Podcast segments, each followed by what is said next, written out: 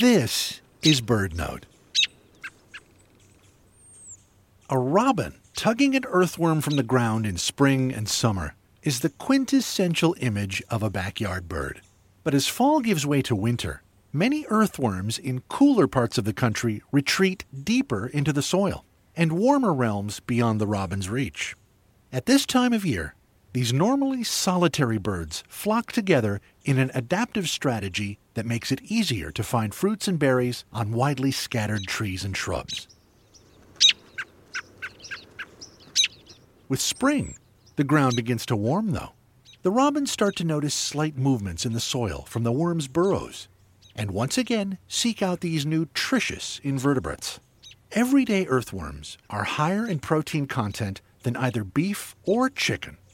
You'd have to eat around a pound of soybeans to equal the protein in just three ounces of earthworms. And they're high in calcium and easy to catch compared to an agile cricket or a butterfly.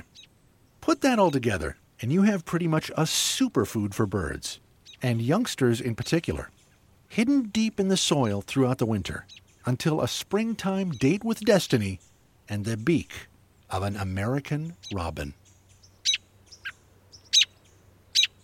For BirdNote, I'm Michael Stein.